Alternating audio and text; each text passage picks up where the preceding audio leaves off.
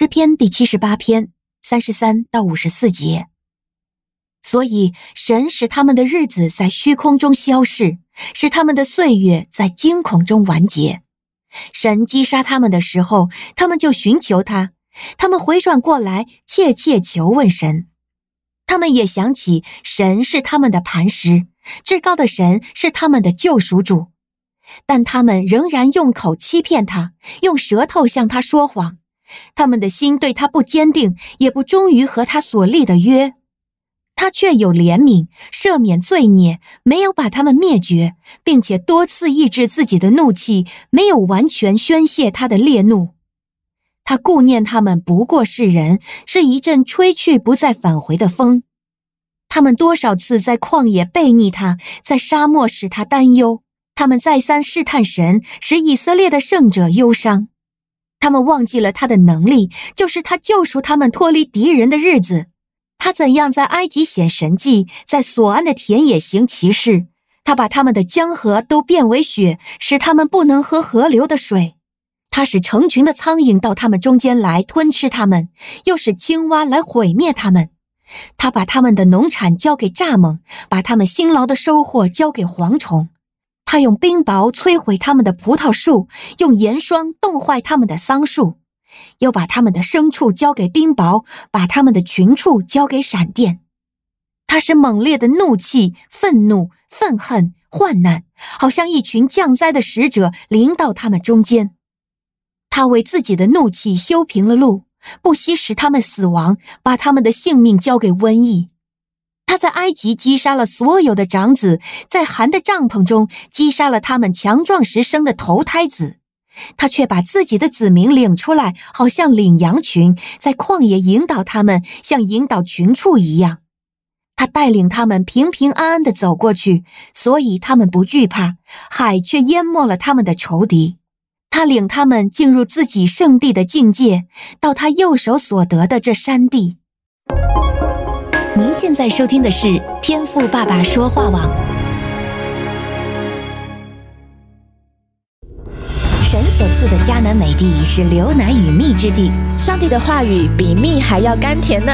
我是拥蜜使者永恩，我是蜜蜜，让我们一起在天赋的话语里勇敢探蜜，蜜得甘蜜，得蜜得利得胜。弟兄姐妹主内平安，我是永恩，让我们继续在诗篇第七十八篇驻足灵修。这首雅萨的训诲诗很长，共有七十二节经文，都是围绕着选民的悖逆和神的恩典来讲的。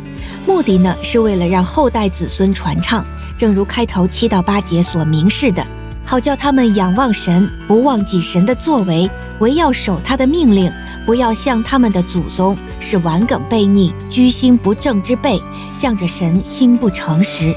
那今天咱们继续看中段三十三到五十四节。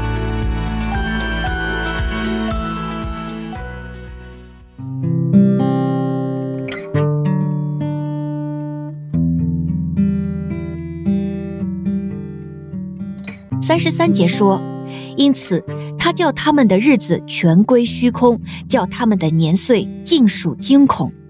这个表因果的小词，因此提醒我们，神的管教并不是没有缘由的。在前面的经文里，诗人回顾了神领以色列人出埃及，在旷野行走时，如何显大能神迹供应他们的需要。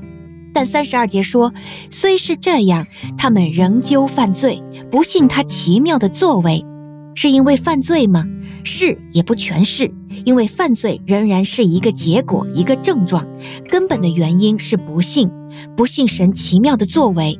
就如二十二节所说，因为他们不信服神，不依赖他的救恩，因为不信，所以再三试探，随从心中所欲；因为不信，所以谄媚、说谎，心不正，不忠心，不追念以色列圣者的能力；因为不信。原本十一天的路程，却走了快四十年，因为不信，他们全然背叛神。即使来到迦南地的边沿，差一点就可以得地为业，但因为不信神的应许和能力，面对身形高大的迦南人，他们胆怯，失去进入应许之地的资格。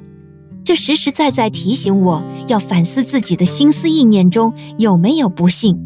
我对神是用口谄媚、用舌说谎吗？是大难临头才临时抱神脚吗？在我的决策中，我有没有祷告求问神的习惯？在我的一切所需上，我有没有信赖神的供应、神的时间、神的原则？在我感觉沮丧、环境艰难时，我还信神爱我吗？我的抱怨、急躁、担心、惊恐中，是不是在提醒着我心中的不幸呢？希伯来书三章十二节，作者对不幸提出严厉的警戒：弟兄们，你们要谨慎。免得你们中间或有人存着不幸的恶心，把永生神离弃了。